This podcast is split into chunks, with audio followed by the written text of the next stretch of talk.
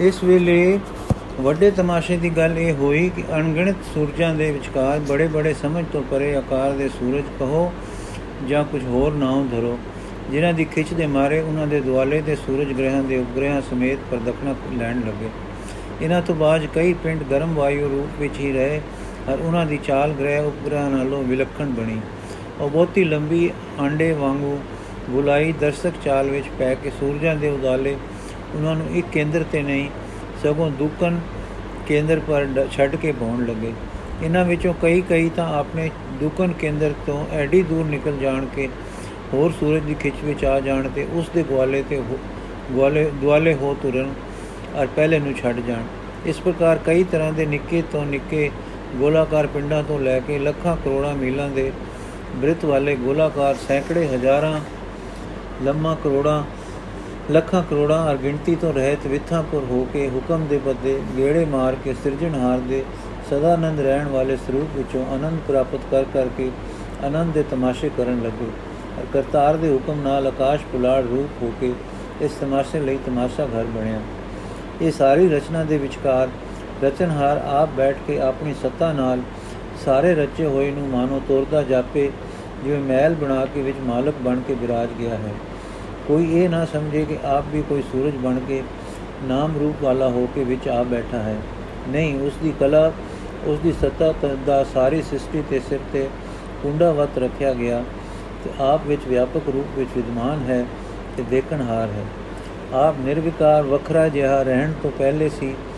ਤਿਹਾ ਰਚਣ ਵੇਲੇ ਤੇ ਤਿਹਾ ਹੀ ਰਚ ਕੇ ਸੰਭਾਲਣ ਵੇਲੇ ਸਤ ਚਿਤ ਅਨੰਦ ਘਟ ਘਟ ਦਾ ਪ੍ਰਕਾਸ਼ੀ, ਅਕਾਲ ਪੁਰਖ ਪਿਆ ਲਿਸ਼ਕਾ ਮਾਰੇ। ਜਿਨ ਉਪਾਈ ਰੰਗ ਰਵਾਈ ਬੈਠਾ ਵੇਖੇ ਵਕਤ ਇਕੇਲਾ ਹੁਣ ਕੌਣ ਪਾਣੀ ਅਗਨੀ ਪ੍ਰithvi ਆਦ ਦੇ ਕੋਤਕਾ ਨਾਲ ਨਾਨਾ ਪ੍ਰਕਾਰ ਦੀ ਸ੍ਰਿਸ਼ਟੀ ਬਣਨ ਲੱਗੀ। ਹੋਰਨਾਂ ਧਰਤੀਆਂ ਤੇ ਗ੍ਰਹਿਾਂ ਨਾਲੋਂ ਕੁਝ ਆਪਣੀ ਧਰਤੀ ਦਾ ਹਾਲ ਇਉਂ ਦਾ ਦਿਸਿਆ। ਪਹਿਲੇ ਜਦ ਧਰਤੀ ਅਜੇ ਹੀ ਚੰਗੀ ਨਹੀਂ ਠਰੀ ਸੀ, ਨੇ ਚੰਗੀ ਨਹੀਂ, ਚੰਗੀ ਠਰੀ ਨਹੀਂ ਸੀ, ਗਰਮ ਚਿੱਕੜ ਅਰ ਤਪਤ ਵਾਯੂ ਚਲਦੀ ਸੀ, ਤਦ ਅਸਚਰਜ ਪ੍ਰਕਾਰ ਦੀ ਸ੍ਰਿਸ਼ਟੀ ਦਿਸੀ, ਅਰ ਅਦਭੁਤ ਤਰ੍ਹਾਂ ਦੀ ਬਨਸਪਤ ਦਿਸਦੀ ਸੀ। ਜਿਸ ਦਾ ਹੁਣ ਕਿਤੇ ਪਤਾ ਨਹੀਂ ਲੱਗਦਾ। ਜੀਵ ਸ੍ਰਿਸ਼ਟੀ ਵੀ ਬੜੀ ਅਨੋਖੀ, ਬੜੀ ਬੜੀ ਢੀਲ ਦੀ ਤੇ ਬੜੇ ਬੜੇ ਡਰਾਉਣੇ ਕਦਾਂ ਦੇ ਜਾਨਵਰ ਦਿਸੇ। ਜਾਂ ਸਰਦੀ ਵੱਧੀ ਤਾਂ ਇਹ ਸਭ ਸ੍ਰਿਸ਼ਟੀ ਲੋਪ ਹੋ ਗਈ। ਧਰਤੀ ਦਾ ਰੂਪ ਪਹਾੜਾ, ਮੈਦਾਨਾਂ ਤੇ ਟੋਇਆਂ ਵਾਲਾ ਜਿਹਾ ਕਿ ਅੱਜਕੱਲ ਹੈ ਨਿਕਲ ਆਇਆ। ਟੋਏ ਜਲ ਨਾਲ ਭਰ ਕੇ ਸਮੁੰਦਰ ਬਣ ਗਏ ਔਰ ਸੁਹਾਵਣੀ ਪੌਣ ਵਗਣ ਲੱਗੀ। ਸਾਰੇ ਪੱਥਰ ਸੈਲ ਆਦ ਰੂਪ ਵਿੱਚ ਖਾਣੀ ਸ੍ਰਿਸ਼ਟੀ ਹੀ ਦਿਸਣ ਲੱਗੀ। ਫਿਰ ਇਸ ਵਿੱਚ ਅਚਰਜ ਕੋਤਕ ਹੋਏ ਸੂਰਜ ਦੀਆਂ ਕਿਰਨਾਂ ਔਰ ਜਲ ਪੌਣ ਦੇ ਅਸਰਾਂ ਨਾਲ ਪ੍ਰਕਿਰਤੀ ਵਿੱਚ ਕਿਤੇ ਕਿਤੇ ਐਸੀ ਲਟਕ ਆਈ, ਮਾਨੋ ਉਸ ਵਿੱਚ ਜੀਵਨ ਕਣੀ ਆ ਡੱਠੀ ਹੈ। ਹਾਂ, ਉਸ ਵਿੱਚੋਂ ਅਗਮੋ ਅਗਮੋ ਜਾਨ ਪੈ ਗਈ। ਇੱਕ ਨਵੀਂ ਸ੍ਰਿਸ਼ਟੀ ਉਪਜੀ, ਉਹ ਬਨਸਪਤੀ ਸੀ। ਕਈ ਪ੍ਰਕਾਰ ਦੀਆਂ ਉਲੀਆਂ ਤੇ ਨਿਊਨ ਬਾਂਧ ਦੇ ਪੌਦੇ ਬਣੇ, ਬੂਟੇ, ਪੌਦੇ, ਬ੍ਰਿਛ ਆਦ ਬਣੇ। ਇੱਕ ਦੂਜੀ ਬਾਤ ਨਾਲੋਂ ਕੋਈ ਨਾ ਕੋਈ ਵਿਸ਼ੇਸ਼ਤਾ ਲੈ ਕੇ ਧਰਤੀ ਨੂੰ ਸੋਹਣਿਆ ਕਰਨ ਲੱਗੇ।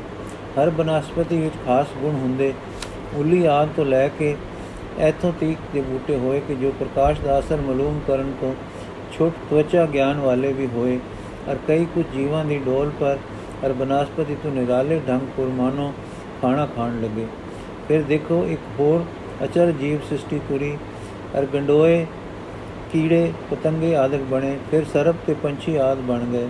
ਫਿਰ ਮੱਛੀਆਂ ਫਿਰ ਕਈ ਪ੍ਰਕਾਰ ਦੇ ਵੱਡੇ ਵੱਡੇ ਚੁਪਾਏ ਆਦ ਜਨੋਰਾਂ ਦੀਆਂ ਦੇਹਾਂ ਦਿਸਣ ਲੱਗ ਪਈਆਂ। ਤਰ੍ਹਾਂ ਤਰ੍ਹਾਂ ਦੇ ਬੰਦਰ ਤੇ ਬਨਸ ਬਨ ਮਾਨਸ ਹੋ ਗਏ। ਹੁਣ ਜੀਵਨ ਦਾ ਕਿਣਕਾ ਸ੍ਰਿਸ਼ਟੀ ਵਿੱਚ ਰਹਿ ਕੇ ਲੱਖਾਂ ਤਰ੍ਹਾਂ ਦੀਆਂ ਜੂਨਾਂ ਵਿੱਚ ਫਿਰ ਫਿਰ ਕੇ ਪਰਮਾਤਮ ਦੀ ਧਰਮ ਕਿਰਪਾਲਤਾ ਕਰਕੇ ਪ੍ਰਕਿਰਤੀ ਦੇ ਸਾਰੇ ਘਰਾਂ ਵਿੱਚ ਸਫਰ ਕਰ ਕਰਕੇ ਸਾਰੇ ਗੁਣਾਂ ਦਾ ਪੁੰਜ ਬਣ ਗਿਆ। ਮਾਨੋ ਜੋ ਜੋ ਗੁਣ ਜੀਵ ਸ੍ਰਿਸ਼ਟੀ ਵਿੱਚ ਹਨ, ਸਾਰੇ ਸਵਚ ਵਿਵਸਥਾ ਵਿੱਚ ਇਕੱਠੇ ਹੁੰਦੇ ਹੋਏ ਅਰ ਅਕਾਲ ਪੁਰਖ ਦੀ ਪ੍ਰੇਰਣਾ ਨਾਲ ਮਿਲ ਮਿਲ ਕੇ ਅਕਲ ਨਾਲ ਗੁਨੀਜ ਕੇ ਮਾਨੁਕ ਦਾ ਪੁਤਲਾ ਸਿਰੇ ਚੜਿਆ ਜੋ ਸਮਿਆਂ ਵਿੱਚ ਅਕਲੀਆ ਤੇ ਚਾਤੁਰ ਹੋ ਗਿਆ। ਇਸ ਮਾਨੁਕ ਸ੍ਰਿਸ਼ਟੀ ਦੀ ਫੇਰ ਉਹ ਦਸ਼ਾ ਹੋਈ, ਜੋ ਪੁੱਠੇ ਚੱਕਰ ਚੱਲਦੇ ਵੇਲੇ ਪਹਿਲਾਂ ਵੇਖੀ ਸੀ। ਇਉਂ ਜਾਪੇ ਜਿਵੇਂ ਉਹਨਾਂ ਸਮਾਂ ਫਿਰ ਬਤੀਤ ਹੋਇਆ ਹੈ। ਇਸ ਵੇਲੇ ਇੱਕ ਸੁੰਦਰ ਇਸਤਰੀ ਨੇ ਜੋ ਪੌਣ ਵਿੱਚ ਉੱਡਦੀ ਸੀ, ਸਿਰ ਫੜ ਕੇ ਜ਼ੋਰ ਨਾਲ ਫੇਰਿਆ ਔਰ ਚੱਕਰ ਦੇ ਕੇ ਇੱਕ ਐਸੀ ਥਾਂ ਤੇ ਸਿਟਿਆ ਕਿ ਜਿੱਥੇ ਇੱਕ ਬੜਾ ਰਮਣੀਕ ਬਨ ਸੀ। ਕਰੜੇ ਰੋੜਾਂ ਦਾ ਤੇ ਕੰਕਰਾਂ ਦਾ ਇੱਕ ਬੜਾ ਜਿਹਾ, ਥੜਾ ਜਿਹਾ ਬਣਿਆ ਹੋਇਆ ਸੀ। ਉੱਥੇ ਇੱਕ ਅਤ ਸੁੰਦਰ ਪੁਰਖ, ਜਿਸ ਜੈਸਾ ਸੋਹਣਾ ਅਰ ਪ੍ਰਕਾਸ਼ ਵਾਲਾ ਨਾ ਕਦੇ ਡਿੱਠਾ ਨਾ ਸੁਣਿਆ ਹੋਵੇ ਸਮਾਦ ਲਈ ਉੱਤੇ ਬੈਠਾ ਸੀ। ਇਹਨਾਂ ਦਾ ਰੂਪ ਦੇਖ ਕੇ ਮਨ ਆਤਨੰਦ ਹੋਇਆ ਔਰ ਨੈਣਾ ਦਰਸ਼ਨਾਂ ਵਿੱਚ ਜੁੜ ਗਏ। ਇੰਨੇ ਚਿਰ ਨੂੰ ਇੱਕ ਹੋਰ ਪਤਲੇਰੇ ਤੇ ਲਮੇਰੇ ਫਰੀਰ ਵਾਲੇ ਜੋ ਦਿਲ ਦੀ ਗਰੀਬੀ ਔਰ ਭੋਲੇਪਨ ਦੇ ਅਵਤਾਰ ਜਾਪਦੇ ਸਨ ਅੱਖਾਂ ਦੀਆਂ ਕਰੂੰਬਲੀਆਂ ਤੇ ਫੁੱਲ ਲੈ ਕੇ ਆਏ। ਇੱਕ ਪਾਸੇ ਧਰ ਕੇ ਪਰੇ ਜਾ ਕੇ ਸਮਾਧੀ ਵਿੱਚ ਲੀਨ ਹੋ ਆਪ ਵੀ ਟਿਕ ਗਏ। ਕੁਝ ਕਾਲ ਮਗਰੋਂ ਇਹ ਦੂਸਰੇ ਸੱਜਣ ਜੀ ਉੱਠੇ ਤੇ ਇਧਰ ਤੱਕ ਕੇ ਬੋਲੇ, ਇਹ ਆਪ ਜੀ ਹਨ, ਖੁਦ ਆਪ। ਆਪਾ ਆਪ ਦੇ ਬਖਸ਼ੇ ਹੋਏ ਆਪ। ਆਪੇ ਦੀ ਮਿਹਰ ਦੇ ਸਾਜੇ ਹੋਏ ਆਪ। ਆਪੇ ਦੇ ਰੰਗ ਵਿੱਚ ਘਾਲ ਕਰ ਰਹੇ ਆਪ। ਛੱਕੀ 36 ਜੁਗਾਂ ਤੋਂ ਘਾਲ ਕਰ ਰਹੇ ਆਪ। ਜਫਰ ਜਾਲਦੇ ਹਨ, ਪਰ ਆਪੇ ਵਿੱਚ ਆਪੇ ਦੀ ਯਾਦ ਵਿੱਚ ਆਪ ਹਨ। ਜੁਗ ਪਲਟੇ ਪਰ ਆਪ ਨੇ ਪਿਆਰੇ ਨੂੰ ਨਹੀਂ ਬੁਲਾਇਆ। ਇੱਥੇ ਜੱਦੇ ਬੈਠੇ ਹਨ, ਅੱਖ ਖਾਂਦੇ ਤੇ ਪਾਣੀ ਪੀਂਦੇ ਹਨ। ਧੂਪ ਇਹਨਾਂ ਨੂੰ, ਧੂਪ ਇਹਨਾਂ ਨੂੰ ਨਹੀਂ ਪਉਂਦੀ ਠੰਡ ਇਹਨਾਂ ਨੂੰ ਨਹੀਂ ਲੱਗਦੀ। ਸਮੁੰਦਰ ਦੀਆਂ ਠਾਠਾਂ ਇਹਨਾਂ ਦਾ ਕੁਝ ਨਹੀਂ ਵਿਗਾੜਦੀਆਂ। ਸਭ ਸ਼ੇਰ ਇਹਨਾਂ ਨੂੰ ਕੁਝ ਨਹੀਂ ਕਹਿੰਦੇ। ਨੀਂਦ ਭੁੱਖ ਇਹਨਾਂ ਨੂੰ ਨਹੀਂ ਅਕਾਉਂਦੀਆਂ। ਬਸ ਇੱਕ ਰਸ ਇੱਕ ਰਸ ਪ੍ਰੇਮ ਮਗਨ ਮਗਨ ਹਨ। ਪੰਜਵਾਂ ਮਾਤ ਲੋਕ ਤੋਂ ਸੱਚਖੰਡ ਇਹ ਗੱਲਾਂ ਸੁਣ ਕੇ ਦਿਲ ਦਿਲਗੀਰੀ ਫੜਦਾ ਸੀ ਕਿ ਰਚਨਾ ਦੇ ਕੋਤਕ ਤੱਕ ਕੇ ਕੀ ਲੈਣਾ ਸੀ। 36 ਯੁਗ ਅੱਖ ਫਰਕੇ ਵਿੱਚ ਬੀਤ ਗਏ। ਕੋਤਕ ਕੋਟ ਤਮਾਸ਼ਿਆਂ ਵੇਖਣ ਵਿੱਚ। ਕਾਸ਼ ਇਹ ਸਮਾਂ ਇਸ ਪ੍ਰੇਮ ਮੂਰਤੀ ਦੇ ਦਰਸ਼ਨਾਂ ਵਿੱਚ ਲੰਘਦਾ। ਦਰਸ਼ਨ ਤਾਂ ਆਦ ਵਿੱਚ ਹੋਏ ਸਨ। ਉਹ ਸਨ ਜੋ ਦੁਰੋਂ ਗੁਰੂ ਸਰੂਪ ਹੋ ਕੇ ਦਿਸੇ ਸਨ। ਉਹ ਹਨ ਆ ਮਨ, ਜੇ ਤੂੰ ਮਨ ਨਾ ਹੁੰਦਾ ਤਾਂ ਪ੍ਰੇਮ ਮੂਰਤੀ ਦੇ ਦਰਸ਼ਨਾਂ ਵਿੱਚ ਰਹਿੰਦਾ। ਵਾਹ ਵਾਹ, ਸ਼ੁਕਰ ਕਰ ਕਿ ਫੇਰ ਦਰਸ਼ਨ ਤਾਂ ਹੋ ਗਿਆ। ਇਹਨਾਂ ਨੂੰ ਇੱਕ ਗੰਮੀ ਆਵਾਜ਼ ਆਈ। ਪਹਿਲਾ ਰੂਪ ਨਾਨਕ ਸਦੀਵੇਗਾ, ਦੂਜਾ ਰੂਪ ਅੰਗਦ ਸਦੀਵੇਗਾ। ਨਾਨਕ ਤੇ ਅੰਗਦ ਸੁਣ ਕੇ ਲੂ ਲੂ ਵਿੱਚ ਹੋਰ ਵਧੇਰੀ ਠੰਡ ਤੇ ਮਿਠਾਸ ਪੈ ਗਈ। ਨਾਮ ਦੀ ਮਿਠਾਸ ਕਿੱਡੀ ਪਿਆਰੀ ਹੈ? ਧੰਨ ਗੁਰੂ ਨਾਨਕ, ਧੰਨ ਗੁਰੂ ਅੰਗਦ। ਫਿਰ ਕਿੰਨਾ ਕਾਲ ਉਸ ਸੁਹਾਵੇ ਦਿਲ ਖਿੱਚ ਦਰਸ਼ਨ ਵਿੱਚ ਲੰਘ ਗਿਆ। ਕੁਝ ਪਤਾ ਨਹੀਂ ਲੱਗਾ। ਅਚਾਨਕ ਇੱਕ ਦਿਨ ਮੀਂਹ ਹਨੇਰੀ, ਬੱਦਲ, ਬਿਜਲੀ ਗੜੇ ਬਰਤ ਭੁਚਾਲ ਤੇ ਸਮੁੰਦਰ ਦਾ ਹੜ ਆਇਆ। ਮਾਨੋ ਸਾਰੇ ਉਪਦਰਵਾਂ ਦੀ ਕਾਂਗ ਆ ਗਈ, ਪਰ ਆਪ ਜੀ ਨਹੀਂ ਡੋਲੇ, ਹਿਲੇ ਤੱਕ ਨਹੀਂ। ਸਗੋਂ ਆਪ ਦੇ ਲੂ ਲੂ ਵਿੱਚੋਂ ਇੱਕ ਬੜੀ ਪਿਆਰੀ ਖੁਸ਼ਬੂ ਔਰ ਇੱਕ ਸੁਰੀਲੀ ਸੁਰ ਨਿਕਲਦੀ ਸੀ। ਹੁਕਮ ਰਜਾਈ ਚੱਲਣਾ, ਨਾਨਕ ਲਿਖਿਆ ਨਾ। ਫਿਰ ਵਾਜੇ ਵੱਜਣ ਲੱਗ ਗਏ ਔਰ ਇਹ ਆਵਾਜ਼ ਆਈ, ਜੋ ਤੁਧ ਭਾਵੈ ਸਾਈ ਬਲਿਕਾਰ ਤੂੰ ਸਦਾ ਸਲਾਮਤ ਨਿਰੰਕਾਰ। ਹੁਣ ਰੋੜਾਂ ਤੇ ਬਿਸਤਰੇ ਦਾ ਰੰਗ ਮਖਮਲ ਦਾ ਹੋ ਗਿਆ। ਫਿਰ ਸਿੰਘਾਸਣ ਬਣ ਗਿਆ ਔਰ ਸਿੰਘਾਸਣ ਉਠਿਆ। ਉਹ ਮੂਰਤੀ ਜੋ ਸੇਵਾ ਕਰਦੀ ਸੀ, ਜੋ ਅੰਗਦ ਜੀ ਕਰਕੇ ਦੱਸੀ ਗਈ ਸੀ, ਦੌੜ ਕੇ ਚਰਨਾਂ ਪੁ ਨਮਸਕਾਰ ਵਿੱਚ ਹੀ ਪੈ ਗਈ ਔਰ ਉਹਨਾਂ ਦੇ ਚਰਨਾਂ ਵਿੱਚ ਹੀ ਗੁੰਮ ਹੋ ਗਈ। ਜੇ ਕੋ ਨਿਰਮਲ ਹਿਰਦੇ ਵਿੱਚ ਗਰੀਬੀ ਸਮਾ ਜਾਂਦੀ ਹੈ, ਜਿਵੇਂ ਜਲ ਕੁੰਡ ਵਿੱਚ, ਜਲ ਜਿਵੇਂ ਧੁੱਪ ਵਿੱਚ ਚੰਦ ਦੀ ਲੋ ਹੁਣ ਉਹ ਤਖਤ ਬਿਜਲੀ ਵਾਂਗ ਚਮਕਣ ਲੱਗ ਗਿਆ। ਤਤਾਂ ਦਾ ਦੂਜੂ ਦੂਰ ਹੋਇਆ ਔਰ ਬਾਹਰਲੀ ਅੱਖ ਨੇ ਇਉਂ ਜਾਪੇ, ਮਾਨੋ ਸੀਤਲ ਪੌਣ ਦੇ ਮੋਢਿਆਂ ਤੇ ਚੱਕਿਆ ਗਿਆ ਹੈ। ਤਖਤ ਉੱਪਰ ਉਧ ਉੱਪਰ, ਤਖਤ ਉੱਪਰ ਉੱਪਰ ਉੱਡਦਾ ਗਿਆ। ਇਸ ਵੇਲੇ ਅਚਰਜ ਸ਼ਬਦ ਹੁੰਦੇ ਹਨ ਔਰ ਖੁਸ਼ੀ ਦੇ ਆਵਾਜ਼ੇ ਸੁਣਾਈ ਦਿੰਦੇ ਸਨ। ਕਿ ਜਿਸ ਦਾ ਵਰਣਨ ਕਰਨਾ ਕਠਨ ਹੈ। ਇਹ ਜਾਪਦਾ ਸੀ ਕਿ ਆਕਾਸ਼ ਨੂੰ ਜੀਭ ਲੱਗ ਗਈ ਹੈ। ਕੋਈ ਗਾਉਂਦੇ ਹਨ ਔਰ ਕਹਿੰਦੇ ਹਨ, ਸੱਚਖੰਡ ਵਸੈ ਨਿਰੰਕਾਰ, ਉੱਪਰ ਉੱਡਦਾ ਤਖਤ ਐਸੇ ਥਾਂ ਤੇ ਪਹੁੰਚਾ, ਜੋ ਸਾਰੇ ਬ੍ਰਹਮੰਡ ਦਾ ਕੇਂਦਰ ਕਿਹਾ ਜਾਵੇ ਤਾਂ ਠੀਕ ਹੈ, ਜਿੱਥੇ ਸਭ ਲੋਕ ਦੇ ਖੰਡ ਦਿਸਦੇ ਹਨ। ਇਥੋਂ ਦੀ ਗਤੀ ਬੜੀ ਨਿਰਾਲੀ ਸੀ। ਪੌਣ ਨਹੀਂ, ਪਾਣੀ ਨਹੀਂ ਮਾਇਕ ਪਦਾਰਥ ਕੋਈ ਨਹੀਂ, ਲੋਕ ਨਹੀਂ, ਬ੍ਰਹਮੰਡ ਨਹੀਂ, ਪਰ ਸਾਰੇ ਬ੍ਰਹਮੰਡ, ਅਨੇਕ ਸ੍ਰਿਸ਼ਟੀਆਂ, ਦੇਸ਼ ਕਾਲ ਦੇ ਅਨੇਕ ਰੰਗ ਇੱਕ ਦੂਸਰੇ ਦੇ ਅੰਤਰਗਤ ਅਤੇ ਅਨੇਕ ਅਭੌਤਿਕ ਪਦਾਰਥ ਦਿਸਦੇ ਤੇ ਬਾਸਦੇ ਹਨ। ਫਿਰ ਇੱਕ ਆਤਮ ਸੁਖਮ ਅਰ ਤਰਲ ਵਸਤੂ ਹੈ ਜੋ ਅੰਦਰ ਬਾਹਰ ਫਿਰਦੀ ਔਰ ਆਨੰਦ ਦੇ ਰਹੀ ਹੈ। ਜਦ ਇੱਥੇ ਪਹੁੰਚੇ ਤਾਂ ਬੜਾ ਭਾਰਾ ਅਭੌਤਿਕ ਸ਼ਹਿਰ ਆ ਗਿਆ, ਜਿਸ ਦੀ ਸੁੰਦਰਤਾ ਨੂੰ ਸੁੰਦਰਤਾ ਕਹਿਣਾ ਚਾਹੀਏ ਔਰ ਸ੍ਰਿਸ਼ਟੀ ਦੀ ਸੱਚੀ ਸੁੰਦਰਤਾ ਨੂੰ ਉਸ ਦਾ ਧੋਣ ਆਖਣਾ ਲੋੜੀਏ। ਹੁਣ ਦਰਵਾਜ਼ੇ ਦੇ ਨੇੜੇ ਪਹੁੰਚੇ ਕੀ ਦੇਖਦੇ ਹਾਂ? ਬਾਰ-ਬਾਰ ਦੋਹੀ ਥਾਈ, ਦੋਹੀ ਦਾਈ, ਦੋਹੀ ਦਾਹੀ ਕਤਾਰਾਂ ਬੱਦੀ ਬੜੇ ਸੁੰਦਰ ਸਰੂਪਾਂ ਵਾਲੇ ਇਸਤਰੀ ਪੁਰਖ ਖੜੇ ਹਨ। ਇਹਨਾਂ ਦੇ ਸਰੀਰ ਨਹੀਂ ਜਾਪਦੇ, ਪਰ ਇਹ ਹਨ ਤੇ ਇਹਨਾਂ ਦੇ ਨਾਮ ਵੀ ਹਨ। ਪੁਸ਼ਾਕੇ ਤੇ ਰੰਗ ਅਤ ਅਨੁਪਮ ਹੈ ਹੈਨ ਅਰੂਪ, ਫਿਰ ਰੂਪਵਾਨ ਹਨ। ਰੰਗ ਐਸੇ ਹਨ ਕਿ ਨਾ ਲਲਾਰੀ ਦੇ ਹੁਨਰ ਵਿੱਚ, ਨਾ ਆਕਾਸ਼ੀ ਪੀਂਗ ਵਿੱਚ, ਨਾ ਸੂਰਜ ਉਦੇ ਅਸ ਦੇ ਬਦਲਾਂ ਪਰ ਪੈਂਦੇ। ਅਕਸ਼ਾਂ ਵਿੱਚ ਕਦੇ ਦੇਖੇ ਗਏ ਹਨ। ਪਰ ਕਬੀਰ ਜੀ ਦਾ ਸ਼ਬਦ ਇਹਨਾਂ ਦੀ ਸੰਖੇਪ ਵਿਵਸਥਾ ਨੂੰ ਇੱਕੋ ਦੱਸਦਾ ਹੈ। ਕੋਟ ਸੂਰਜਾ ਕੇ ਪ੍ਰਗਾਸ, ਕੋਟ ਮਹਾਦੇਵਰ ਕਬਿਲਾਸ, ਦੁਰਗਾ ਕੋਟ ਜਾ ਕੇ ਮਰਦਨ ਕਰੈ, ਬ੍ਰਹਮਾ ਕੋਟ ਬੇਦੂਚ ਰਹਿ ਜੋ ਜਾਚੋ ਤੋ ਕੇਵਲ ਰਾਮ, ਆਨ ਦੇਵ ਸਿਓ ਨਾਹੀ ਕਾਮ ਰਹਾਉ, ਕੋਟ ਚੰਦਰ ਮੇ ਕਰੇ ਚਰਾ ਸੁਰਤੇ ਤੀਸੋ ਜੇ ਵੈ ਪਾਕ ਨਵਗ੍ਰਹਿ ਕੋਟ ਠਾਂਡੇ ਦਰਬਾਰ ਧਰਮ ਕੋਟ ਜਾ ਕੇ ਪ੍ਰਤਿਹਾਰ, ਪਵਨ ਕੋਟ ਚੋ ਮਾਰੇ ਫਿਰੈ, ਬਾਸ ਕੋਟ ਸੇਜ ਬਿਸਥਰੈ, ਸਮੁੰਦ ਕੋਟ ਜਾ ਕੇ ਪਾਣੀ ਹਾਰ, ਰੋਮਾਵਲ ਕੋਟ 18 ਬਾਰ ਕੋਟ ਕਮੇਰ ਭਰੇ ਭੰਡਾਰ, ਕੋਟਕ ਲਖਮੀ ਕਰੇ ਸਿਗਾਰ, ਕੋਟਕ ਪਾਪ ਪੁਨ ਬਹੁ ਹਿਰੈ, ਇੰਦਰ ਕੋਟ ਜਾ ਕੇ ਸੇਵਾ ਕਰੇ 56 ਕੋਟ ਜਾ ਕੇ ਪ੍ਰਤਹਾਰ, ਨਗਰੀ ਨਗਰੀ ਖੇਤ ਅਪਾਰ लट छोटी वर्त है बिकराल, कोट कला खेल गोपाल। कोट जग जा के दरबार, गंधर्व कोट करे जयकार। विद्या कोट समय गुण कह तो पार ब्रह्म का अंत न लह। बावन कोट जाके रोमावली, रावण सेना जयते छली। सहस कोट बो करत पुराण सहस कोट बो कहत पुराण।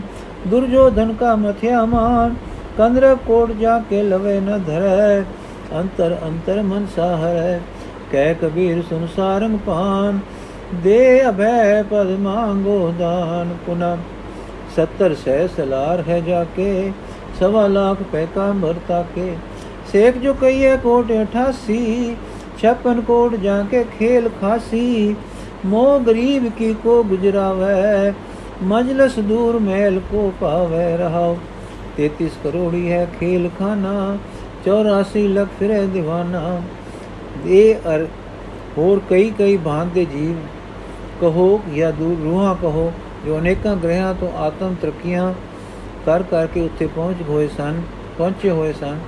ਸਫਾ ਬੱਦੀ ਐਉਂ ਕੋਈ ਅਰੂਪ ਵਾਜੇ ਵਜਾਉਂਦੇ ਖੜੇ ਹਨ ਜੋ ਕਰ ਕਿਸੇ ਰਾਜੇ ਦੇ ਆਇਆ ਸਾਡੇ ਸ਼ਹਿਰਾਂ ਵਿੱਚ ਰਾਗ ਰੰਗ ਹੁੰਦੇ ਹਨ।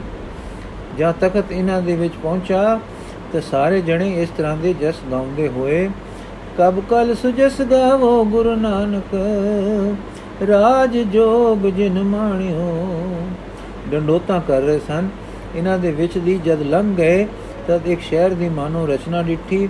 ਬੜੀ ਅਦਭੁਤ, ਬੜੀ ਅਚਰਜ ਜਿਕਰ ਸਾਡੇ ਅਸਤੂਲ ਜੀਵਾਂ ਦੇ ਅਸਤੂਲ ਘਰ, ਜਿਵੇਂ ਉਹਨਾਂ ਸੁਖਮ ਲੋਕਾਂ ਦੇ ਸੁਖਮ ਮਕਾਨ ਸਨ, ਜੋ ਗਿਆਨੇਂਦਰੀਆਂ ਦੁਆਰਾ ਤਾਂ ਪ੍ਰਤੀਤ ਨਹੀਂ ਸਨ ਹੁੰਦੇ ਪਰ ਕੋਈ ਸੁਖਮ ਸੋਝੀ ਉਹਨਾਂ ਦੀ ਹੋਂਦ ਨੂੰ ਸੁਝਾਉਂਦੀ ਸੀ। ਉਹ ਸ਼ਹਿਰ ਦੇ ਨੇੜੇ ਜਾ ਕੇ ਇੱਕ ਐਸੀ ਚੀਜ਼ ਆ ਕੇ ਪ੍ਰਵੇਸ਼ ਕਰਦੀ ਹੈ ਕਿ ਸੰਸਾਰਕ ਅਕਲ, ਮਨ, ਆਦ ਸਭ ਬਦਾਮ ਦੇ ਛਿੱਲੜ ਵਾਂਗ ਝੜ ਜਾਂਦੇ ਹਨ ਔਰ ਇੱਕ ਹੋਰ ਬੁੱਧੀ ਪੈਦਾ ਹੁੰਦੀ ਹੈ। ਉਹ ਬੜੀ ਵਿਲੱਖਣ ਚੀਜ਼ ਹੈ, ਜਿਨ੍ਹਾਂ ਗੱਲਾਂ ਦਾ ਵਰਣਨ ਉਤੋਂ ਹੋ ਚੁੱਕਾ ਹੈ। ਇਸ ਬੁੱਧੀ ਕਰਕੇ ਪ੍ਰਤੀਤ ਹੁੰਦੀਆਂ ਹਨ, ਨਹੀਂ ਤਾਂ ਅਰੂਪ ਰੂਪ ਨੂੰ ਦੇਖਣਾ ਤੇ ਸਮਝਣਾ ਸਮਝਣਾ ਤਾਂ ਕਿਤੇ ਰਿਹਾ, ਖਿਆਲ ਹੀ ਉਸੇ ਪੂਰੇ ਰਹਿ ਜਾਂਦਾ ਹੈ। ਉਹ ਸਰੀਰ ਦੀ ਰਚਨਾ ਦਾ ਪਤਾ ਲਾਉਣ ਲਈ ਪੰਜਵੇਂ ਸਾਹਿਬਾਂ ਦਾ ਇਹ ਸ਼ਬਦ ਹੈ। ਸੰਤ ਮੰਡਲ ਮੈਂ ਹਰ ਮਨ ਵਸੈ, ਸੰਤ ਮੰਡਲ ਮੈਂ ਦੁਰਤ ਸਭ ਨਸੈ, ਸੰਤ ਮੰਡਲ ਮੈਂ ਨਿਰਮਲ ਰੀਤ, ਸੰਤ ਸੰਗ ਹੋ ਏਕ ਪ੍ਰੀਤ। ਸੰਤ ਮੰਡਲ ਤਹਾਂ ਕਾ ਨਾਉ, ਪਾਰ ਬ੍ਰਹਮ ਕੇਵਲ ਗੁਣ ਗਾਉ, ਰਹਾਉ। ਸੰਤ ਮੰਡਲ ਮੈਂ ਜਨਮ ਮਰਨ ਰਹੈ ਸੰਤ ਮੰਡਲ ਮੈਂ ਜਮ ਕਿਛ ਨ ਕਹੈ। ਸੰਤ ਸੰਗ ਹੋਏ ਨਿਰਮਲ ਬਾਣੀ, ਸੰਤ ਮੰਡਲ ਮੈਂ ਨਾਮ ਵਖਾਣੀ। ਸੰਤ ਮੰਡਲ ਕਾ ਨੇ ਚਲਿਆਸਨ ਸੰਤ ਮੰਡਲ ਮੈਂ ਪਾਪ ਬਿਨਾਸਨ। ਸੰਤ ਮੰਡਲ ਮੈਂ ਨਿਰਮਲ ਕਥਾ, ਸੰਤ ਸੰਗ ਹੋ ਮੈਂ ਦੁਖ ਨਸਾ। ਸੰਤ ਮੰਡਲ ਕਾ ਨਹੀਂ ਬਿਨਾਸ਼, ਸੰਤ ਮੰਡਲ ਮੈਂ ਹਰ ਗੁਣ ਤਾਸ। ਸੰਤ ਮੰਡਲ ਠਾਕੁਰ ਬਿਸ਼ਰਾਮ, ਨਾਨਕ ਓਤ ਪੋਤ ਭਗਵਾਨ। ਇਸ ਸ਼ਹਿਰ ਦੇ ਮਾਨੋ ਮੱਧ ਵਿੱਚ ਇੱਕ ਬੜਾ ਸੁੰਦਰ ਮਹਿਲ ਆਇਆ। ਇਸ ਦੀ ਰਚਨਾ ਸਾਰੇ ਸ਼ਹਿਰਾਂ ਨਾਲੋਂ ਸੁੰਦਰ ਹੈ। ਇਸ ਦੀ ਸਾਰੀ ਇਮਾਰਤ ਪਾਰਦਰਸ਼ਕ, ਅਰ ਭੌਤਿਕ ਤੇ ਬਿਜਲੀ ਤੇ ਕਰੋੜਾਂ, ਕਰੋੜ ਗੁਣਾ ਵਧੇਕ ਤਰਲ ਹੈ। ਪ੍ਰਕਾਸ਼ ਇਸ ਦਾ ਕਹਿ ਸ਼ਕਤੀ, ਇਸ ਦੀ ਮਹਾਨ ਹੈ। ਜੇਕਰ ਡੋਰ ਨਾਲ ਗੁੱਡੀ ਹੁੰਦੀ ਹੈ, ਤਿਕੁਰ ਇਸ ਦੀ ਅਦ੍ਰਿਸ਼ ਸ਼ਕਤੀ ਨਾਲ ਸਾਰੇ ਬ੍ਰਹਮਣ ਸਹਾਰੇ ਪਾਏ। ਆਪਣੇ ਮਾਰਗਾਂ ਵਿੱਚ ਘੁੰਮ ਰਹੇ ਹਨ। ਉਹ ਸਾਰੇ ਅੱਖਾਂ ਦਾ ਵਿਸ਼ਾ ਹਨ, ਪਰ ਇਹ ਅੱਖਾਂ ਦਾ ਵਿਸ਼ਾ ਨਹੀਂ। ਅਗਮ ਦੁਰਗਮ ਗੜ ਰਚਿਓ ਬਾਸ। ਜਾ ਮੈਂ ਜੋਤ ਕਰੈ ਪ੍ਰਗਾਸ। ਬਿਜਲੀ ਚਮਕਾ ਹੋਏ ਆਨੰਦ, ਜੇ ਪੋੜੇ ਪ੍ਰਭ ਬਾਲ ਗੋਬਿੰਦ। ਹੁਣ ਸ੍ਰੀ ਗੁਰੂ ਨਾਨਕ ਦੇਵ ਜੀ ਮਹਿਲ ਦੇ ਅੰਦਰ ਗਏ, ਬੂਹਾ ਬੰਦ ਹੋ ਗਿਆ। ਪਰ ਫਿਰ ਦਰਵਾਜ਼ੇ ਖੁੱਲੇ, ਅੰਦਰ ਵੜਦਿਆਂ ਸਾਡੀ ਉਸ ਅਦਭੁਤ ਅਕਲ ਨੇ ਵੀ ਜੋ ਹੁਣ ਤੱਕ ਸਮਝ ਤੇ ਗਿਆਨ ਦਿੰਦੀ ਰਹੀ ਸੀ, ਚੱਕਰ ਖਾਦਾ ਉੱਥੇ ਪ੍ਰਕਾਸ਼ ਹੀ ਪ੍ਰਕਾਸ਼ ਹੋ ਗਿਆ। ਉਹ ਪ੍ਰਕਾਸ਼ ਐਸਾ ਸੀ ਤੇ ਤੇਜ ਇਤਨਾ ਸੀ ਕਿ ਕੀ ਕਿਹਾ ਜਾਵੇ। ਅਕਹਿ ਹੈ ਅਕਹਿ ਹੈ ਕਹਿਣ ਵਿੱਚ ਹੱਦਬੰਦੀ ਹੁੰਦੀ ਹੈ। ਉਹ ਬੇਹੱਦ ਦੀ ਵਲੈਤ ਹੈ। ਥੋੜੇ ਚਿਰ ਮਗਰੋਂ ਕੀ ਦਿਸਣ ਲੱਗਾ? ਚਿਰ ਤਾਂ ਉੱਥੇ ਹੋਇਆ ਹੀ ਨਾ। ਬਸ ਇਸ ਤਰ੍ਹਾਂ ਲੱਗਾ ਕਿ ਇੱਕ ਸੁੰਦਰ ਤਖਤਪੁਰ ਜਿਸ ਦਾ ਪਿੱਛੇ ਵਰਣਨ ਹੋ ਚੁੱਕਾ ਹੈ ਜੋਤੀਮੈ ਪਰਮਾਤਮਾ ਸਰਬ ਸ਼ਕਤੀਆਂ ਦੇ ਅਧਿਸ਼ਠਾਨ, ਅਕਾਲ ਪੁਰਖ ਜੀ ਬਿਰਾਜਮਾਨ ਹਨ। ਤਿਨਾਂ ਦੇ ਸਾਹਮਣੇ ਪ੍ਰਕਾਸ਼ ਸਰੂਪ ਸ੍ਰੀ ਗੁਰੂ ਨਾਨਕ ਦੇਵ ਬੜੇ ਪ੍ਰੇਮ ਸਰਦਾ ਭਗਤੀ, ਅਹੰਤਾ ਦੇ ਅਭਾਵ ਔਰ ਹਰ ਗੱਲ ਦੀ ਜੋ ਕਹੋ, ਜੋ ਹੋ ਜੋ ਹੋ ਕਹਾ ਸਕੇ ਨਿਰਵ੍ਰਿਤੀ ਕੀਤੇ ਹੋਏ ਅਤ ਸਰੂਪ ਬਣੇ ਖੜੇ ਹਨ। ਔਰ ਹਰ ਗੱਲ ਵੀ ਜੋ ਹੋ ਕਹਾ, ਜੋ ਹੋ ਕਹਾ ਸਕੇ ਨਿਰਵ੍ਰਿਤੀ ਕੀਤੇ ਹੋਏ ਅਤ ਸਰੂਪ ਬਣੇ ਖੜੇ ਹਨ। ਦੋਹਾਂ ਦੇ ਵਿਚਕਾਰ ਪ੍ਰੇਮ ਦਾ ਐਸਾ ਮੇਲਵਾ ਪ੍ਰਵਾਹ ਖੜਾ ਹੈ ਕਿ ਦੋਹਾਂ ਨੂੰ ਏਕਤਾ ਵਿੱਚ ਲੀਨ ਕਰਦਾ ਹੋਇਆ ਭਗਤੀ ਦੀ ਪ੍ਰੇਮ ਵਾਲੀ ਭਿੰਨਤਾ ਦਿਖਾ ਰਿਹਾ ਹੈ। ਇਸ ਦਸ਼ਾ ਦਾ ਵਰਣਨ ਸ਼੍ਰੀ ਵਰਦਨ ਦੇਵ ਜੀ ਨੇ ਇਸ ਪ੍ਰਕਾਰ ਕੀਤਾ ਹੈ। ਆਗੇ ਦੇ ਪਾਛੇ ਨਾਰਾਇਣ ਮਦ ਭਾਗ ਹਰ ਪ੍ਰੇਮ ਰਸਾਇਣ। ਆਪੇ ਦੇ ਪਿੱਛੇ ਵਾਰ ਨਹੀਂ, ਵਾ, ਆਪੇ ਦੇ ਪਿੱਛੇ ਵਾਰ, ਦੋਹੀ ਪਾਸੀ ਨਾਮਦੇਵ। ਕਬੀਰ ਤਿਲੋਚਨ ਆਦ ਭਗਤ ਔਰ ਹੋਰ ਬੜੇ ਬੜੇ ਸੰਤ ਅਵਤਾਰ ਪੈਗੰਬਰ ਕਈ ਥਾਵਾਂ ਤੋਂ ਔਰ ਕਈ ਬ੍ਰਹਮੰਡਾਂ ਤੋਂ ਪ੍ਰੇਮ ਭਗਤੀ ਕਰ ਸੱਚੇ ਮਹਿਲ ਵਿੱਚ ਸੱਦੇ ਹੋਏ ਅਦਬ ਨਾਲ ਹੱਥ ਜੋੜੇ ਖੜੇ ਸਨ ਔਰ ਬੜੀ ਸ਼ਰਧਾ ਤੇ ਪ੍ਰੇਮ ਨਾਲ ਗੁਰੂ ਨਾਨਕ ਜੀ ਵੱਲ ਇਹੋ ਆਨੰਦ ਭਰੇ ਦਿਖ ਦੇਖਦੇ ਸਨ ਜਿਕਰ ਕਿਸੇ ਰਾਜਾ ਦੇ ਦਰਬਾਰ ਵਿੱਚ ਵਜ਼ੀਰ ਅਮੀਰ ਯੁਵਰਾਜ ਟਿੱਕਾ ਸੀ ਟਿੱਕਾ ਜੀ ਵੱਲ ਪ੍ਰੇਮ ਨਾਲ ਦੇਖਦੇ ਹੋਣ ਸ੍ਰੀ ਗੁਰੂ ਅਰਜਨ ਦੇਵ ਜੀ ਇਸ ਦਸ਼ਾ ਨੂੰ ਐਉਂ ਵਰਣਨ ਕਰਦੇ ਹਨ ਕਬੀਰ ਧਿਆਇਓ ਏਕ ਰੰਗ, ਨਾਮ ਦੇਵ ਹਰ ਜਿਉ ਬਸੈ ਸੰਗ। ਰਵਿਦਾਸ ਧਿਆਏ ਪ੍ਰਭ ਨੂਪ, ਗੁਰੂ ਨਾਨਕ ਦੇਵ ਗੋਵਿੰਦ ਰੂਪ। ਇਸ ਵੇਲੇ ਭਗਤਾਂ ਨੇ ਇਹ ਉਸਤਤੀ ਗਾਵੀ, ਪਰਮਾਦ ਪੁਰਖ ਬਨੋ ਪਿਵੰ, ਸਤ ਆਦ ਭਾਵ ਰਤੰ। ਪਰਮਦ ਭੂਤੰ ਪਰਕ੍ਰਿਤ ਪਰਮ ਜਦ ਚਿੰਤ ਸਰਬਗਤੰ ਕੇਵਲ RAM ਨਾਮ ਮਨੋਰਮੰ, ਬਦ ਅੰਮ੍ਰਿਤ ਤਤਮਯੰ ਨ ਦਨੋਤ ਜਸ ਮਰਣੇਨ ਜਨਮ ਜਰਾਦ ਮਰਨ ਭਯੰ ਰਹਾਉ। ਇਸ ਅਦਭੁਤ, ਅਦੁੱਤੀ ਆਨੰਦਮय ਸਮੇਂ ਗੁਰੂ ਨਾਨਕ ਦੇਵ ਜੀ ਦੇ ਦੇਵੀ ਚਿਹਰੇ ਤੇ ਐਸੀ ਉਸਤਤ ਦੀ ਸੁਗੰਧ ਨਿਕਲ ਰਹੀ ਸੀ। ਮਾਨੋ ਇਹ ਕਹਿ ਰਹੇ ਸਨ, ਵੱਡੇ ਮੇਰੇ ਸਾਹਿਬਾ, ਅਲਖ ਪਾਰਾ, ਕਿਉਂ ਕਿਉਂ ਕਰ ਕਰੋ ਬੇਨੰਤੀ? ਹੂੰ, ਆਖ ਨ ਜਾਣਾ। ਨਦਰ ਕਰੇ ਤਾਂ ਸਾਚ ਪਛਾਣਾ। ਉਧਰ ਸ੍ਰੀ ਅਕਾਲ ਪੁਰਖ ਜੀ ਪਰਮ ਆਨੰਦ ਸਰੂਪ ਜੀ ਦੇ ਕੋਤਕ ਦੇਖਿਆ ਇਹੋ ਪਤਾ ਲੱਗਦਾ ਸੀ ਕਿ ਸ੍ਰੀ ਗੁਰੂ ਜੀ ਨੂੰ ਵਰ ਦੇ ਦੇ ਕੇ ਬੜੀ ਵਡਿਆਈ ਬਖਸ਼ ਰਹੇ ਹਨ। ਉਹ ਦਸ਼ਾ ਦਾ ਅਨੁਵਾਦ ਪੰਜਵੇਂ ਸਾਹਿਬਾਂ ਨੇ ਇਸ ਸ਼ਬਦ ਵਿਖੇ ਕੀਤਾ ਹੈ। ਗੁਰੂ ਨਾਦ ਧੁਨ ਆਨੰਦ ਵੇਦ, ਕਥਤ ਸੁਨਤ ਮਨ ਜਨਾ ਮਿਲ ਸੰਤ ਮੰਡਲੀ ਰਹਾਓ ਗਿਆਨ ਧਿਆਨ ਮਾਨ ਦਾਨ ਮਨ ਰਸਕ ਰਸਨ ਨਾਮ ਜਪਤ ਤੈ ਪਾਪ ਖੰਡਲੀ। ਜੋਗ ਜੁਗਤ ਗਿਆਨ ਭੁਗਤ ਸੁਰਤ ਸ਼ਬਦ ਤਤ ਬੇਤੇ ਜਪ ਤਪ ਖੰਡਲੀ ਓਤ ਪੋਤ ਮਿਲ ਜੋਤ ਨਾਨਕ ਕੁਛ ਦੁਖ, ਕਛ ਦੁਖ ਨਾ ਡੰਡਲੀ ਹੁਣ ਸ੍ਰੀ ਗੁਰੂ ਨਾਨਕ ਦੇਵ ਜੀ ਨੇ ਆਨੰਦ ਅਰ ਸ਼ੁਕਰ ਗੁਜ਼ਰੀ ਦਾ ਉਹ ਅਚਰਜ ਕੋਤਕ ਦਿਖਾਇਆ ਕਿ ਜੋ ਇਸ ਸ਼ਬਦ ਤੋਂ ਪ੍ਰਤੀਤ ਹੁੰਦਾ ਹੈ, ਕਰਤਾ ਤੂੰ ਮੈਂ ਮਾਣ ਨਿਮਾਣੇ, ਮਾਣ ਮਹਿਤ ਨਾਮ ਧਨ ਪਲੇ, ਸੱਚ ਸ਼ਬਦ ਸਮਾਣੇ ਰਹਾਓ। ਤੂੰ ਪੂਰਾ ਹਮ ਉਰੇ ਹੋਛੇ ਤੂੰ ਗੌਰਾ ਹਮ ਹੋਰੇ ਤੁਝੀ ਮਨ ਰਾਤੇ ਐ ਨਿਸਪਰ ਬਾਤੇ ਹਰ ਰਸਨਾ ਜਪ ਮਨ ਰੇ ਔਰ ਪ੍ਰਭੂ ਦੇ ਜੋਤ ਸਰੂਪ ਚਿਹਰੇ ਉਪਰੋਂ ਪਰਮ ਪਰਮ ਪ੍ਰਸੰਨਤਾ ਨੇ ਗੁਰੂ ਨਾਨਕ ਜੀ ਨੂੰ ਕਿਹਾ हे ਨਾਨਕ ਮੇਰੀ ਉਸਤਤ ਕਰ ਪਰ ਸ਼੍ਰੀ ਸਤਗੁਰ ਸਿਰ ਨਿਵਾ ਨਿਵਾ ਪਾ ਕੇ ਚੁੱਪ ਮਾਨੋ ਇਸ ਭਾਵ ਨੂੰ ਪ੍ਰਗਟ ਕਰਦੇ ਹਨ ਜੋ ਇਸ ਤੁਕ ਵਿੱਚ ਸਫੁੱਟ ਹੈ। ਤੇਰੀ ਉਪਮਾ ਤੋਏ ਬਣਿਆ ਵੇ ਕੁਝ ਚਿਰ ਉਸੇ ਤਰ੍ਹਾਂ ਅਦਬ ਨਿਮਰਤਾ ਨਾਲ ਸਿਰ ਨਿਵਾਈ ਖੜੇ, ਚੁੱਪ ਨਾਦ ਵਿੱਚ ਕੀਰਤੀ ਗਾਉਂਦੇ ਰਹੇ। ਸੋ ਦਰ ਤੇਰਾ ਕਿਹਾ, ਸੋ ਘਰ ਕਿਹਾ, ਜਿਤ ਬੇ ਸਰਬ ਸਮਾਲੇ ਵਾਜੇ ਨਾਦ ਅਨੇਕ ਅਸੰਖਾ ਕੇਤੇ ਵਾਵਣ ਹਾਰੇ। ਕੇਤੇ ਰਾਗ ਪਰਿਸਿਓ ਕਈਨ ਕੇਤੇ ਗਾਵਣ ਹਾਰੇ। ਗਾਵੇ ਤੂਨੋ ਪੌਣ ਪਾਣੀ ਬੈਸੰਤਰ ਗਾਵੇ ਰਾਜਾ ਧਰਮ ਦੁਆਰੇ ਗਾਵੇ ਚਿਤ ਗੁਪਰ ਲਿਖ ਜਾਣੇ ਲਿਖਲੇ ਧਰਮ ਵਿਚਾਰੇ। ਗਾਵੇ ਈਸ਼ਰ ਬ੍ਰਹਮਾ ਦੇਵੀ ਸੋਨ ਸਦਾ ਸਵਾਰੇ। ਗਾਵੇ ਇੰਦੇ ਦਾਸਣ ਬੈਠੇ ਦੇਵਤਿਆਂ ਦਰ ਨਾਲੇ। ਗਾਵੇ ਸਿਧ ਸਮਾਧੀ ਅੰਦਰ ਗਾਵਨ ਸਾਧ ਵਿਚਾਰੇ। ਗਾਵਨ ਜਤੀ ਸਤੀ ਸੰਤੋਖੀ ਗਾਵੇ ਵੀਰ ਕਰਾਰੇ। ਗਾਵਨ ਪੰਡਤ ਪੜਨ ਰਖੀ ਸੋ ਜੁਗ ਜੁਗ ਵੇਦਾਂ ਨਾਲੇ। ਗਾਵੇ ਮੋਹਣੀਆ ਮਨ ਮੋਹਨ ਸੁਰਗਾ ਮਚ ਪਿਆਲੇ। ਗਾਵਨ ਰਤਨ ਉਪਾਏ ਤੇਰੇ 68 ਤੀਰਥ ਨਾਲੇ। ਗਾਵੇ ਜੋਧ ਮਹਾਬਲ ਸੂਰਾ, ਗਾਵੇ ਖਾਣੀ ਚਾਰੇ। ਗਾਵੇ ਖੰਡ ਮੰਡਲ ਵਰ ਬੰਡਾ ਕਰ ਕਰ ਰੱਖੇ ਧਾਰੇ। ਸੇਈ ਤੁਧਨੋ ਗਾਵੇ ਜੋ ਤੁਧ ਬਾਵਨ ਰਤੇ ਤੇਰੇ ਵਕਤ ਰਸਾਲੇ। ਹੋਰ ਕਿਤੇ ਗਾਵਨ ਸੇ ਮੈਂ ਚਿਤ ਨ ਆਵਨ, ਨਾਨਕ ਕਿਆ ਵਿਚਾਰੇ। ਸੋਈ ਸੋਈ ਸਦਾ ਸਾਹਿਬ ਸਾਚਾ ਸਾਚੀ ਨਾਹੀ। ਹੈ ਵੀ ਹੋ ਸੀ ਜਾਏ ਨ ਜਾਸੀ ਰਚਨਾ ਜਿਨੀ ਰਚਾਈ। ਰੰਗੀ ਰੰਗੀ ਬਾਤੀ ਕਰ ਕਰ ਜਿਨ ਸੀ ਮਾਇਆ ਜਿਨੀ ਉਪਾਈ। ਕਰ ਕਰ ਵੇਖੈ ਕੀਤਾ ਆਪਣਾ ਜਿਨ ਤਿਸ ਦੀ ਵਡਿਆਈ। ਜੋ ਤਿਸ ਭਾਵ ਹੈ ਸੋਈ ਕਰਸੀ ਹੁਕਮ ਨ ਕਰਨਾ ਜਾਈ। ਸੋ ਪਾਤਸ਼ਾਹ ਸਾਹਾ ਪਾਤ ਸਾਹਿਬ ਨਾਨਕ ਰਹਿਣ ਰਜਾਈ। ਤਦ ਉਸ ਜਗਤ ਆਧਾਰ ਦੇ ਦੇਵੀ ਸ਼ਬਦ ਨੇ ਗੁੰਜ ਕੇ ਕਿਹਾ, ਇੱਕ ਓਮਕਾਰ, ਸਤਨਾਮ, ਕਰਤਾ ਪੁਰਖ, ਨਿਰਭਉ, ਨਿਰਵੈਰ, ਅਕਾਲ ਮੂਰਤ ਅਜੂਨੀ ਸੈਭੰ, ਗੁਰ ਪ੍ਰਸਾਦ ਜਪ। ਇਹ ਨਾਨਕ ਇਹ ਮੇਰਾ ਸਰੂਪ ਹੈ। ਇਸ ਦਾ ਸਿਮਰਨ ਕਰੋ। ਤਦ ਸ੍ਰੀ ਗੁਰੂ ਨਾਨਕ ਦੇਵ ਜੀ ਬੋਲੇ, ਆਦ ਸਚ ਜੁਗਾਦ ਸਚ, ਹੈ ਵੀ ਸਚ, ਨਾਨਕ ਹੋਸੀ ਵੀ ਸਚ। ਇਹ ਸੁਣ ਪਰਮ ਕਿਰਪਾਲੂ ਪ੍ਰਭੂ ਐਸੇ ਪ੍ਰਸੰਨ ਹੋਏ ਕਿ ਹੁਣ ਦੋਹਾਂ ਦੀਆਂ ਜੋਤਾਂ ਦੇ ਪ੍ਰੇਮ ਦਾ ਸੰਬੰਧ ਜਲ ਦੁੱਧ ਵਾਂਗ ਰਲ ਮਿਲ ਗਿਆ। ਤਿੰਨਾਂ ਚੀਜ਼ਾਂ ਦੀ ਥਾਂ ਇੱਕੋ ਰੰਗ ਛਾਇਆ ਤੇ ਇੱਕੋ ਪ੍ਰੇਮ ਦੁਆਲੇ ਖਾ ਗਿਆ। ਇੱਕ ਇੱਕੋ ਪ੍ਰੇਮ ਦੁਆਲੇ ਆ ਗਿਆ। ਇੱਥੇ ਕੋਈ ਦ੍ਰਿਸ਼ਟੀ ਵੀ ਕੰਮ ਨਹੀਂ ਕਰਦੀ। ਇਹ ਪ੍ਰੇਮ ਦੇ ਪਰਦੇ ਅੰਦਰ ਕੀ ਹੈ, ਉਹ ਜਾਣੇ ਜਿਸ ਨੇ ਇਹ ਦਸ਼ਾ ਮਾਣੀ ਹੈ। ਸਾਰੇ ਅਵਤਾਰ, ਪਿਕੰਬਰ, ਸਾਰੇ ਭਗਤ ਸੰਤ ਇਸ ਵੇਲੇ ਦੇ ਤੇਜ ਦੇ ਆਨੰਦ ਵਿੱਚ ਆ ਕੇ ਡੰਡੋਤਾਂ ਵਿੱਚ ਪੈ ਗਏ। ਅਰ ਇੱਕ ਤੂੰ ਹੀ ਇੱਕ ਤੂੰ ਹੀ ਦੇ ਰੰਗ ਵਿੱਚ ਗੁੰਮ ਹੋ ਗਏ। ਹੁਣ ਇੱਕ ਐਸਾ ਕੋਤਕ ਵਰਤਿਆ ਜੋ ਸ੍ਰੀ ਗੁਰੂ ਅਰਜਨ ਦੇਵ ਜੀ ਦੇ ਉਚਾਰੇ ਹੋਏ ਇਸ ਸ਼ਬਦ ਦੁਆਰਾ ਹੀ ਪ੍ਰਗਟ ਹੁੰਦਾ ਹੈ।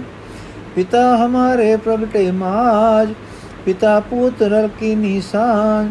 ਕੋ ਨਾਨਕ ਜੋ ਪਿਤਾ ਪਤੀ ਨੇ, ਪਿਤਾ ਪੁੱਤ ਇੱਕ ਰੰਗਲੀ ਨੇ ਫਿਰ ਅਕਾਲ ਪੁਰਖ ਦਾ ਸਿੰਘਾਸਨ ਦਿਸਣ ਲੱਗ ਪਿਆ। ਬਾਪ ਹਮਾਰਾ ਸਦ ਚਰਨਜੀਵੀ ਦਰਗਾਹ ਦੇ ਭਗਤ ਤੇ ਸੰਤ ਉਸੇ ਤਰ੍ਹਾਂ ਖੜੇ ਦਿਸ ਪਏ। ਭਾਈ ਹਮਾਰੇ ਸਦ ਹੀ ਜੀਵੀ, ਮੀਤ ਹਮਾਰੇ ਸਦਾ ਅਬਿਨਾਸੀ। ਕੁਟਮ ਹਮਾਰਾ ਨਿਜ ਘਰ ਵਾਸੀ। ਹੁਣ ਤਾਂ ਮਹਿਲੋਂ ਬਾਹਰਲੇ ਲੋਕ ਵੀ ਦਿਸ ਪਏ। ਹਮ ਸੁਖ ਵਸਿਆ ਤਾਂ ਸਰਵਸ ਬੈ ਸੁਹੇਲੇ ਗੁਰ ਪੂਰੇ ਪਿਤਾ ਸੰਗ ਮੇਲੇ ਰਹਾਓ। ਹੁਣ ਸ਼ਹਿਰ ਦਿਸਣ ਲੱਗ ਪਿਆ, ਫਿਰ ਸਾਰੇ ਬ੍ਰਹਮਣ ਦਿਸੇ। ਮੰਦਰ ਮੇਰੇ ਸਭ ਤੇ ਉੱਚੇ, ਦੇਸ਼ ਮੇਰੇ ਬੇਅੰਤ ਪੁੱਛੇ ਗੁਪਤ ਪ੍ਰਗਟ ਸਭ ਫਕੀਰਾਂ ਤੇ ਸੰਤਾਂ ਨੂੰ ਅਨੁਭਵ ਹੋਇਆ ਕਿ ਆਤਮਿਕ ਦੁਨੀਆ ਦਾ ਰਾਜ ਗੁਰੂ ਨਾਨਕ ਜੀ ਦੇ ਨਾਮ ਤੇ ਹੈ, ਔਰ ਸਭ ਆਪੋ ਆਪਣੀ ਥਾਂ ਤੇ ਬੈਠੇ ਜਸ ਗਾਉਣ ਲੱਗ ਗਏ। ਰਾਜ ਹਮਾਰਾ ਸਦ ਹੀ ਨੇਚਰ, ਮਾਲ ਹਮਾਰਾ ਅਕੁਟ ਅਬੇਚਰ ਸੋਭਾ ਮੇਰੀ ਸਭ ਜੁਗ ਅੰਤਰ, ਬਾਜ ਹਮਾਰੀ ਥਾਨ ਥਨੰਤਰ, ਕੀਰਤ ਹਮਰੀ ਘਰ ਘਰ ਹੋਈ, ਭਗਤ ਹਮਾਰੀ ਸਭਨੀ ਲੋਹੀ। ਫਿਰ, ਹੁਣ ਫਿਰ ਪਹਿਲੇ ਵਾਂਗ ਹੀ ਸਭ ਕੁਝ ਦਿਸਣ ਲੱਗ ਪਿਆ ਸੀ। ਪ੍ਰਭੂ ਕਿਰਪਾਲ ਪ੍ਰੇਮ ਨਾਲ ਕੁਝ ਕਹਿ ਰਹੇ ਸਨ ਜਿਸ ਨੂੰ ਸ੍ਰੀ ਗੁਰੂ ਗ੍ਰੰਥ ਸਾਹਿਬ ਜੀ ਵਿੱਚ ਇਉਂ ਲਿਖਿਆ ਹੈ, ਪੰਡਿਤ ਸੂਰ ਛਤਰਪਤ ਰਾਜਾ ਭਗਤ ਬਰਾਬਰ ਔਰ ਨਾ ਕੋਏ। ਹੁਣ ਅਗੋਂ ਦਾ ਹਾਲ ਇਹ ਹੈ ਕਿ ਜਿਸ ਨੂੰ ਅਸੀਂ ਆਪਣੀ ਬੋਲੀ ਵਿੱਚ ਐਦਾਂ ਸਮਝ ਸਕਦੇ ਹਾਂ ਕਿ ਗੁਰੂ ਸਾਹਿਬ ਮਾਨੋ ਉੱਥੇ ਰਹਿਣ ਲੱਗ ਪਏ। ਸਾਰੇ ਬ੍ਰਹਮਣ ਦਾ ਰਾਜ ਭਾਗ ਉਹਨਾਂ ਦੇ ਹੱਥ, ਕੁੱਲ ਪੀਰ ਪਕੰਬਰ ਅਵਤਾਰ, ਫਕੀਰ, ਸੰਤ ਉਹਨਾਂ ਦੇ ਹੁਕਮ ਵਿੱਚ ਔਰ ਉਹ ਪਿਤਾ ਦੇ ਨਿਵਾਜੇ ਹੋਏ ਪੁੱਤਰ ਸਭ ਦਾ ਬਨ ਨੂੰ ਬੰਦੇ ਹੋਏ ਇਸ ਧੁਨ ਵਿੱਚ ਮਗਨ। ਜਾਂ ਤੂੰ ਤਾਂ ਮੈਂ ਸਭ ਕੋ ਤੂੰ ਸਾਹਿਬ ਮੇਰੀ ਰਾਸ ਜਿਓ ਤੂੰ ਅੰਤਰ ਹਉ ਸੁਖ ਵਸਾ ਤੂੰ ਅੰਤਰ ਸਾਬਾਸ ਜਿਓ ਇਹ ਇੱਕ ਮਹਾ ਆਨੰਦ ਦੀ ਦਸ਼ਾ ਸੀ, ਜਿਸ ਨੂੰ ਸ੍ਰੀ ਗੁਰੂ ਨਾਨਕ ਦੇਵ ਜੀ ਆਪਣੇ ਪਿਤਾ ਦੇ ਪਾਸ ਮਾਣ ਰਹੇ ਸਨ, ਜੋ ਕਹਿਣ ਸੁਣਨ ਤੋਂ ਬਾਹਰ ਹੈ। ਵਾਹਿਗੁਰੂ ਜੀ ਕਾ ਖਾਲਸਾ, ਵਾਹਿਗੁਰੂ ਜੀ ਕੀ ਫਤਿਹ।